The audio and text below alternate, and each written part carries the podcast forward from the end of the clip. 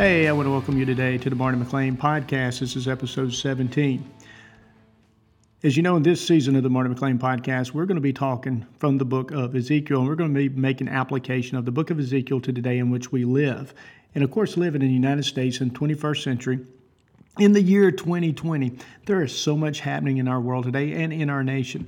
Today, is the day of the first presidential debate. Now, I am recording this prior to the, pres- uh, the presidential debate, so I don't know what's going to happen. I don't know if there's an inner earpiece. I don't know if there's a big blowup. I don't know if something's going to happen before the debate and it won't take place. So please know that. But we are in a divided nation, and we are in a, a nation right now that personally I believe uh, we need to turn to God.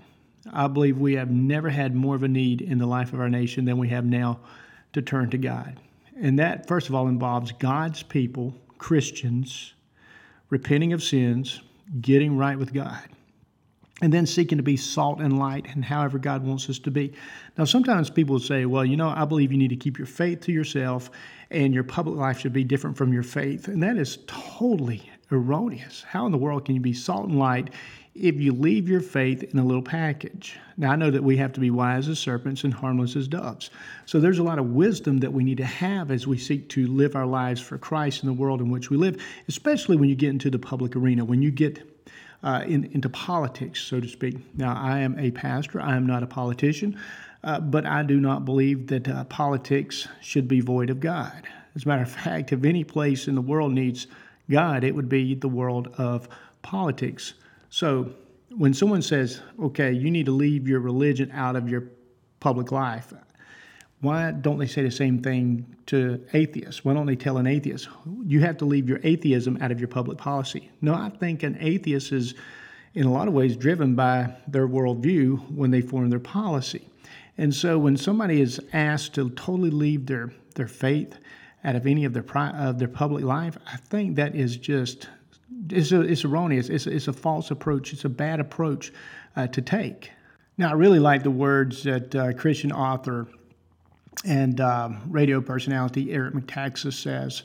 Here's what he says, quote, you have to make a moral choice and you can't divide politics and your faith. If your faith is lived out, it's going to have to deal with policy and laws and morality. I think it is the job of pastors to know how far they can go with their congregations. If you're worried about losing parishioners, you're worried about the wrong things. You should fear God and fear not speaking when He calls you to speak.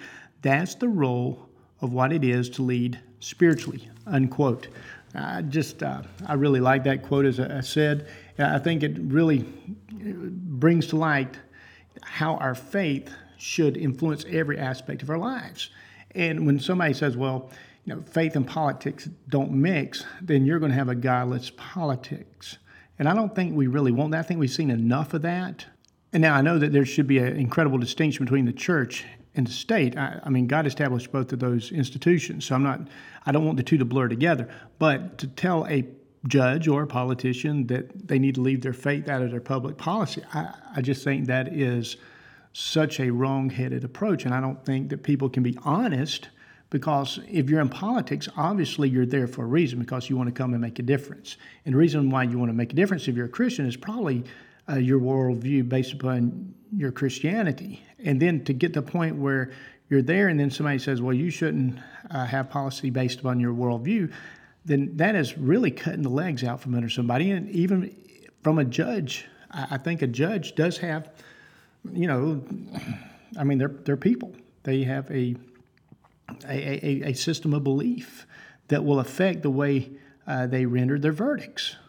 And as far as politicians go, I think, for instance, a politician who is pro life, if they're a Christian, they're pro life probably because they believe we've been created in the image of God. Therefore, their faith in God, their commitment to Christ, affects how they would go about formulating policy.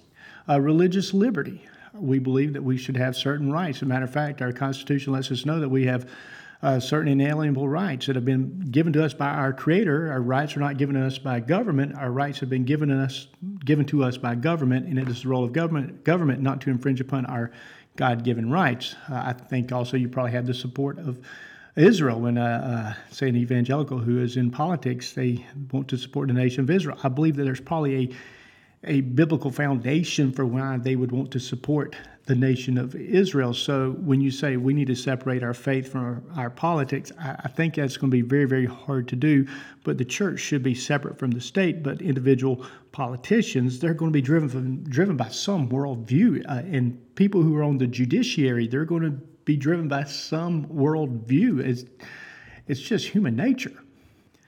So, anyway, with all that said, that's kind of how I'm going to segue into Ezekiel chapter 2. Ezekiel is a captive. Uh, he has been put in exile. He's in Babylonian exile. If you don't know all the historical context, you can go back to last week's podcast and it'll kind of get you up to speed. But he was taken into exile in 597 BC, and when he writes this, it's into his fifth year. He's at 593 BC. He's in captivity. He tells us the month, the day when he saw this vision of God. It's an incredible, incredible vision. This wheel within a wheel, this chariot uh, with you know the form of a man on it, which we believe that would be a pre-incarnate appearance of Christ. And something's going to happen to him. Now he's a captive. He's 30 years of age.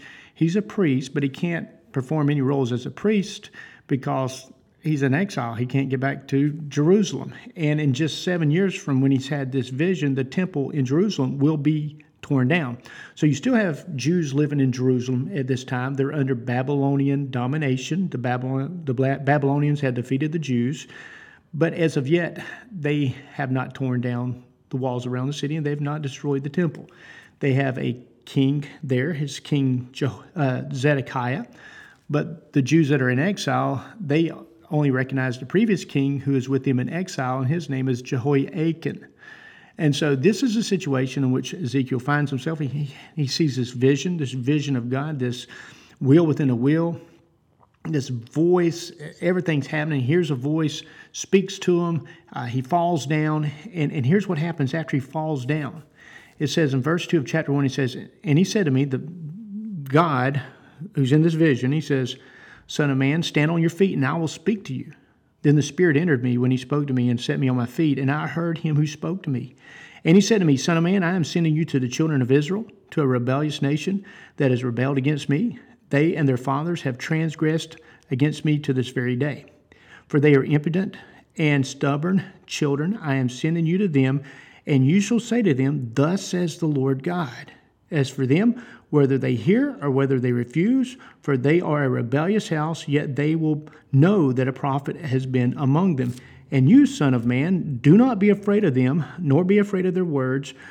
Though briars and thorns are with you, and you dwell among scorpions, do not be afraid of their words, or dismayed by their looks, though they are a rebellious house. He says, You shall speak my words to them, whether they hear or whether they refuse, for they are rebellious. But you, son of man, hear what I say to you. Do not be rebellious like the rebellious house. Open your mouth and eat what I give you. So here's this vision God speaking to Ezekiel, who's the priest, and now he's becoming a prophet. And God said, I'm sending you. I'm sending you to my people. And you're going to speak the words that I give you. I'm giving you this message, but the people that I'm sending you to, they are impotent and they're rebellious. They're, they're hard hearted and they're hard headed. Their heart does not want to obey God and they're going to be stubborn in their disobedience. They view the will of God, the word of God is as irrelevant. But you know what? Ezekiel, I am sending you to these people. And when they look at you, those looks that they're going to give you, those looks can cut you. And the words that they're going to say to you, the, the words, they're going to be like thorns and, and briars, and you're going to be like in the midst of scorpions. Now, I don't know about you, but if, if I know thorns and briars are somewhere, I'm going to avoid going there. I don't want to just walk through somewhere where there's a bunch of thorns and briars. I mean, it's not something you, you do of your own volition. You want to avoid thorns and briars. And, and a scorpion, I don't know about you, but I've been stung by a scorpion before. I put on my pants, had a, a scorpion in my pants, and boy, whoo, man, that stung. I don't want to be around scorpions. I, if I had a, you know, a choice, I'd be somewhere where scorpions aren't. But God says to Ezekiel, He said, I'm going to give you this message. The people you're going to speak it to, they're going to be hard hearted, they're going to be hard headed. It's going to be like you're in the midst of thorns and briars and scorpions. It's going to be rough. But I'm giving you a message, and you need to speak the message that I give to you. Do not be rebellious like the people and, and not speak my message. Ezekiel, speak the message that I give to you. Now, you know, let's face it, everybody wants to be popular. Everybody wants to have a good message to tell people. But God has given this message to Ezekiel. And he says, Ezekiel, you're going to have to say what I tell you to say, and nothing more and nothing less. You know, I think I can say this with pretty much certainty in the world in which we live today in the 21st century. We have a message, the message of Scripture, the message of the gospel. It's not going to always be popular. We're going to have people that don't want to hear that Jesus Christ is the only way to salvation.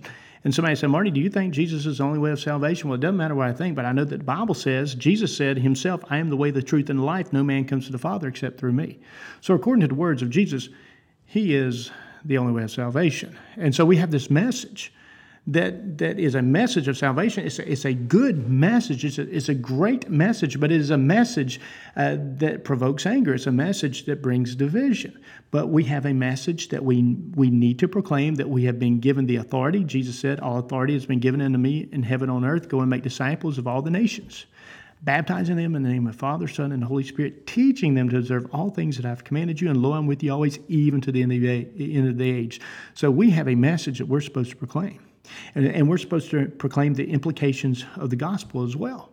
Now, for somebody to accept the gospel, they have to realize that they're a sinner. That, that's a kind of a negative message, right? When you tell somebody to repent, that means you're doing something wrong and you've got to, you've got to ask God's forgiveness for that. You've got to admit that what you're doing is wrong. See, that was the message of John the Baptist. When John the Baptist went out, he was telling everybody, hey, repent, repent. Jesus' first message, repent, for the kingdom of heaven is at hand.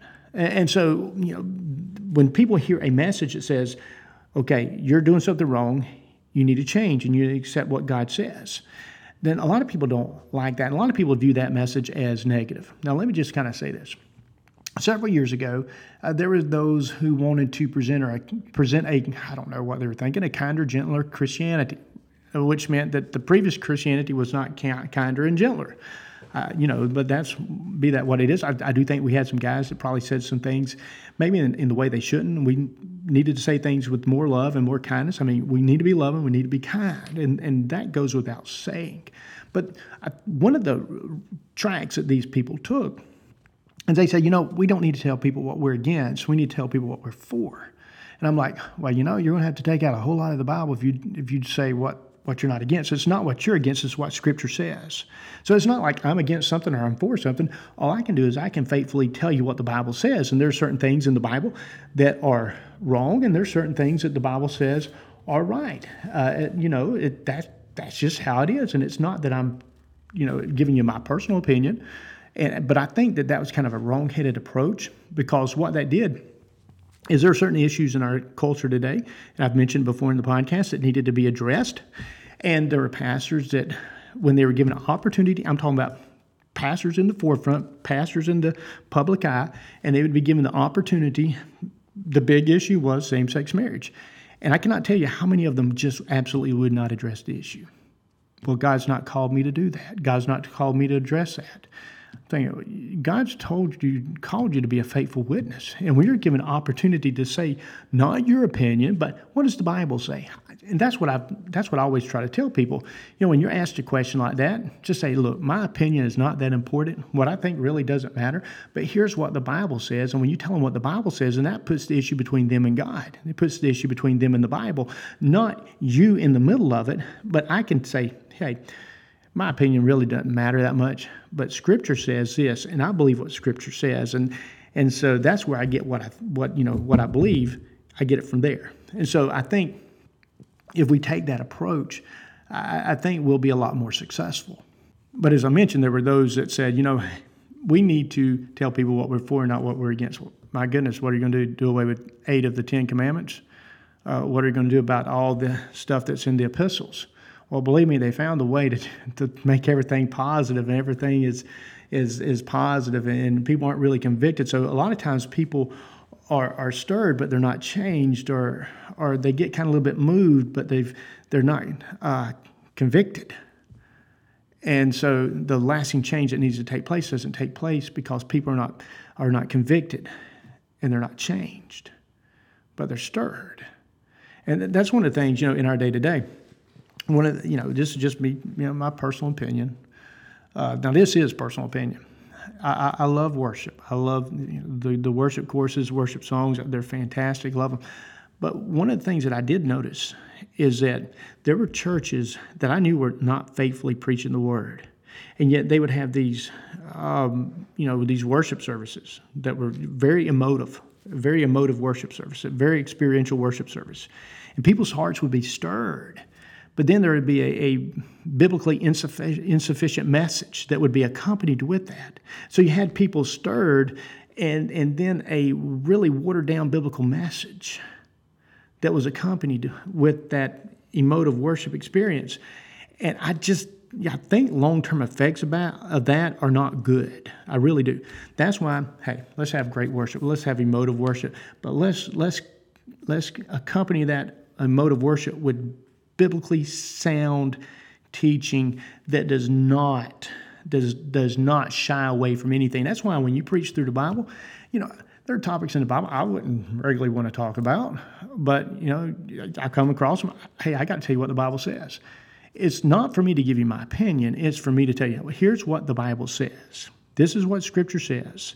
And when you do that, you are being faithful to the message and to the assignment that God's given you. Now, Ezekiel was being told by God, look, I'm going to give you a message, and it's not going to be popular. As a matter of fact, the looks that the people are going to give you are going to be bad. And the words, they're going to sting like thorns and briars, and you're going to be like in the midst of scorpions. But he says, Don't you be afraid. Do not be afraid. And I want you to share my message. I want you to be faithful to say what I've told you to say. So here's how it goes down. In verse 9 of chapter 2, he says, This is Ezekiel. Ezekiel. He says, Now when I looked, there was a hand stretched out to me, and behold, a scroll of a book was in it. Then he spread it out before me, and there was writing on the inside and on the outside, and written on it were lamentations, mourning, and woe. Moreover, he said to me, Son of man, eat what you find, eat this scroll, and go speak to the house of Israel. So I opened my mouth, and he caused me to eat that scroll. And he said to me, Son of man, feed your belly and fill your stomach with the scroll that I give you. So I ate, and it was in my mouth like honey and sweetness. Then he said to me, Son of man, go to the house of Israel and speak my words to them. It's very interesting. Think about it. All of a sudden, God hands him this scroll, and it's written on this parchment. And it's rolled up, and he opens the scroll, and it's written on front and back. Now, during that time, you only, read, you only wrote on one side of the scroll, but it's written on both sides. There's nothing else you could add to it. And it's chock full. And God said, I want you to eat the scroll here, devour. You know, you ever heard of, hey, he devoured that book? Ezekiel, he really devoured the book. I mean, he ate it. And basically, what it what it shows us is that he totally assimilated that message. You know, when you eat something, you totally assimilate it. You totally receive it into your into your body, into yourself. He he assimilated that message into him. And so here, this message is is he's taken it in. I mean, totally committed himself to it. He ate the scroll. And He said, "It's sweetness to my taste." And he said, Now, these words are in you. And th- these words are going to be filtered through Ezekiel's personality. And it's like uh, what the old definition of preaching is, is communication of truth through personality. Preaching is communicating truth through personality. So now this truth is going to be communicated through the person of Ezekiel. God was going to communicate it through his personality, communicate it through him. He has assimilated that word. The Spirit has, has indwelt him, and now he, he's given the task and he's told, look, if you were going to go to some foreign people, they'd listen to you. But you're going to go to people you know. You're going to the captives, to your fellow Jews. Here's what he says in verse 7 He says, But the house of Israel will not listen to you because they will not listen to me. For all the house of Israel are impudent and hard hearted. Behold, I have made your face strong against their faces, and your forehead strong against their foreheads. Like adamant stone, harder than flint, I have made your forehead. Do not be afraid of them, nor be dismayed at their looks, though they are a rebellious house. Moreover, he said to me, Son of man, receive into your heart all my words that I speak to you, and hear with your ears, and go get to the captives, to the children of your people, and speak to them, and tell them, Thus says the Lord God, whether they hear or whether they refuse. So he says, Go speak, speak my word. Speak my word to your fellow captives. Even though they're hard hearted, even though they're hard headed, I'm going to make your, you're, you're going to be more hard headed than they are. I'm going to strengthen you. I'm going to give you the courage. And as hard as they are, you're going to be harder. You're going to be able to take it. I'm going to give you the strength to stand and deliver this message. He says, I want you to receive this message into your heart that I speak to you, and I want you to hear it with your ears. I, I want you to totally commit yourself to it, and I want you to speak it. And he commissions Ezekiel to go speak his word and go to the captives. He says, whether they hear or whether, or whether they refuse. In other words, Ezekiel is not your responsibility how they respond, but it's your responsibility to tell them, to communicate to them and you've got to have courage to do it. Well, I tell you what, in our day to day, we need we need men and women with courage. And you know, I see some of these men and women standing in the public arena, and they have incredible courage. And let me just tell you this: I've mentioned this before. When you put yourself in the public arena, and you stand for truth, and you communicate what God says, you better you better be able to take it. And you better pray for God to give you courage and God to give you strength. Because when you step in that public arena, either you put your big boy britches on or you get a pair of depends or whatever you need, but you're going to need something because you're going to have to stand and you're going to have to take it. Now, I mentioned before when I went over and did that documentary over in Scandinavia. And, you know, I was, I've had people say kind of, you know, a little bit mean stuff to me before, but man, when I, when I, the response I got to that was, you take meanness and, and you exponentially do whatever you want to to it, man, it's boom. That's what I got. I mean, you talk about mean. And the response, and you just have to learn to say, you know what? I, I, I can get a tough skin, but I'll keep a I'll keep a tender heart. But you know, you got to have you got to have some tough skins. You got to be able to take it, and you got to be a good sport about it too. You know, you, have got to be able to take it. So if you're going to put yourself out there and if you're going to be salt and light, you can't get your feelings hurt. You got to understand the battle is not yours. The truth is not yours, it's God's truth. You're a messenger. You're an ambassador for Christ. You represent the kingdom of heaven. And God's called you to go and be salt and light to this world. But if, if you make it all about you, you'll, you'll get your feelings hurt. You will. And if you're someone who gets your feelings hurt easy, you're going to have a hard time, especially in the day in which we live, because you've got to be willing. you've got to be willing to take it, because uh, there's a lot of a lot of things going around nowadays. A lot of words get passed. A lot of things get said about people. So you got to be able. You got to be able to take it. But we need people in the in the public arena. We need people to stand for truth. People that know. You know what? I'm probably going to get some backlash on this. I'm probably going to get some ugly emails and response and all this kind of stuff. But you know what? It's not about me, it's about God. It's not about me, it's about me being faithful to, to speak the words that He gives me to speak. And now I need to speak with kindness and I need to speak with love, but I don't need to apologize for anything God ever says. I need to be faithful to the message. And we need, especially pastors, we need pastors to faithfully stand on God's word when you're asked about the exclusivity of Christ, when you're asked about human sexuality, you say, you know what, here's what the Bible says. And you're not ashamed to say it. You, are not reticent. You're not coy. You say it just straight up, just what the Bible says. I choose to be, believe what Scripture says. Ezekiel's being given a message. Ezekiel, here's what you need to say. You're going to go to people, they don't want to hear it. It's going to be negative you're not going to get, you know, you're not going to have your picture on Time magazine. You're, you, uh, it doesn't do any good to win to, to read the book How to Win Friends and Influence People because this is going to be rough. It's going to be briars and thorns and scorpions. But I'm giving you my message. I'm giving you my assignment. So here's what happens. Verse 12 it says, The Spirit lifted me up, and I heard the, behind me a great thunderous voice. Blessed is the glory of the Lord from this place. I also heard the noise of the wings of the living creatures that touched one another. See this in this vision, and the noise of the wheels beside them in a greater thunderous noise.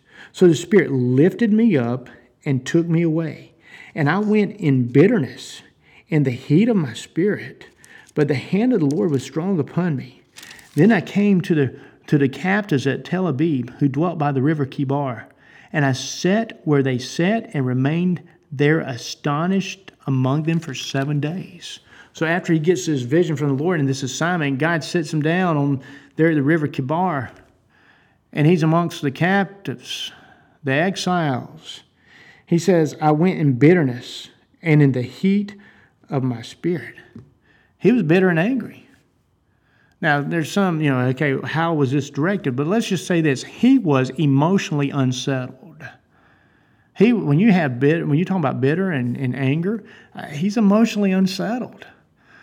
He was 30 years of age, prime of his life, and he's being told you're going to be given an assignment and it's going to be rough.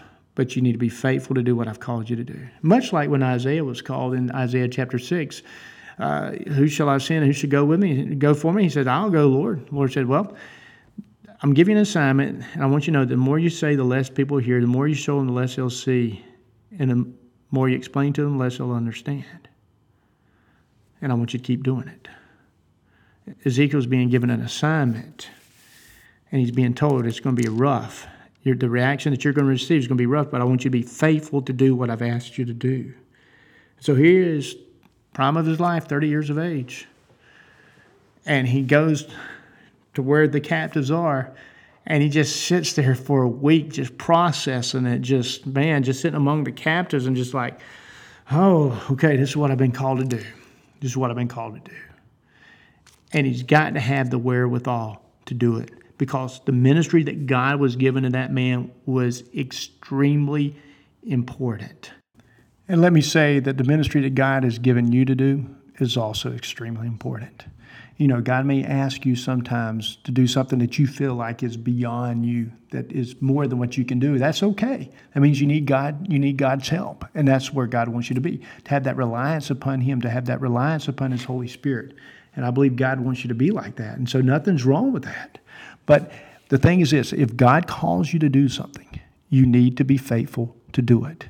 Even when it's when you know, hey, if I do this, I know that's going to present problems. If I speak truth into this person's life, I know that there will be problems. I know that there will be a, a, a pushback. Well, if God's called you to do it, then you need to do it well, you know, if I address this, if I address this topic, this cultural topic, and I do it in the context of the group that I'm in, uh, then it's going to make things uncomfortable. Well, maybe God's called you to make things uncomfortable.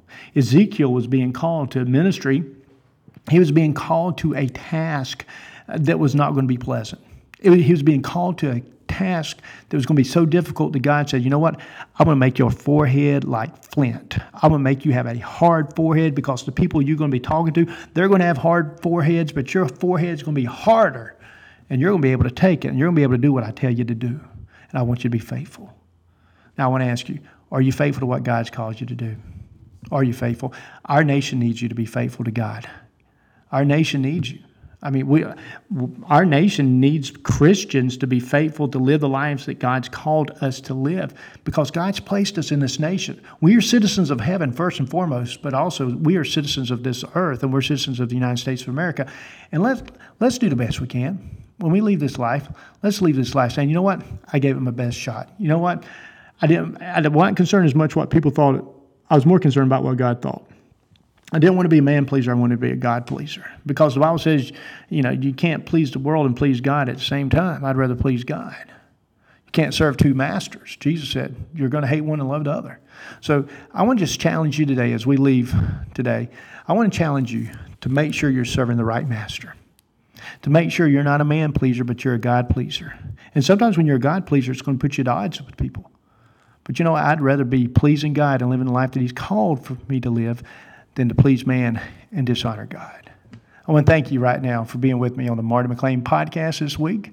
I hope you have a, a great week, and I hope to see you next time on the Marty McLean podcast.